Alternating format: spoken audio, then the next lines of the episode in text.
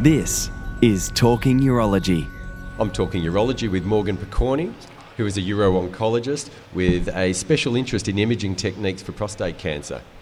Morgan, you're going to give us a little bit of an Australian insight into Stephen Bourjian's excellent talk yesterday on the role of pelvic lymph node dissection in prostate cancer. Yeah, good morning, um, Joe. Thanks very much for the invitation to be here. Um, look, I thought um, Stephen's talk yesterday was excellent and provided a very thorough overview of the current status and um, thinking around uh, lymph node dissection in prostate cancer. Um, he presented very recent data, including a recent systematic review.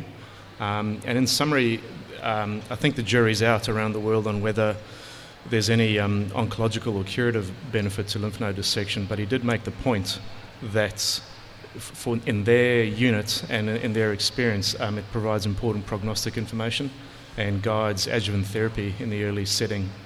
So we've thought about this here in Australia and, and, and locally in Brisbane, and we've analysed a few figures over the last year, and it's it's quite interesting. Um, if you look at Medicare data, um, more than fifty percent of men in Australia who are having a prostate removed Um, have lymph node dissection at the same time, and I think the figure is roughly fifty-five percent. And when we've gone back and looked at our own histology in Brisbane, of all the lymph node dissections done through our units, about four percent were positive. So it means that over ninety percent of men are having a procedure that does them no good and potentially does harm. Of course, as uro-oncologists, we're always concerned about understaging patients or perhaps not having provided the full chance of cure. So this makes the discussion quite um, difficult, and that's what Stephen covered yesterday. Um, we've looked at our P S M A d- scan data in Brisbane, and of course when you have a positive node on P S M A, that's highly reliable, and we've seen that from international studies. However, what hasn't been published much is the false negative rate of P S M A scans. So we've looked back at about fifty patients in the last six months, and of those, twenty-two percent had a false negative scan.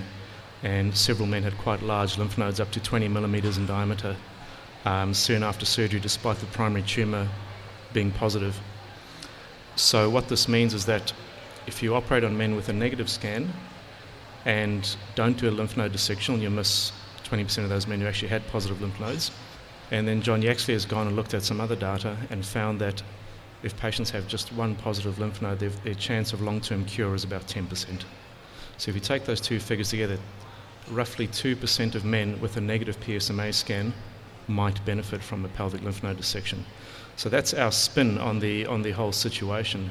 And I think um, we're very fortunate in Australia. We've been early adopters of P S M A and, and high-resolution M R I. So I think that's helped us uh, finesse our approach a bit more. Is there anything on the horizon then that might be better than P S M A? Yeah, look, well, Stephen alluded in his talk to um, lymphotrophic nanoparticle M R I, which was pioneered by Jelle Barentsz and colleagues and published in N E J M in two thousand three with fantastic sensitivities and specificities of ninety-three to ninety-six percent. Um, that technology, unfortunately, um, disappeared from the market for over ten years, but Jelle has recently bought the license and the manufacturing rights.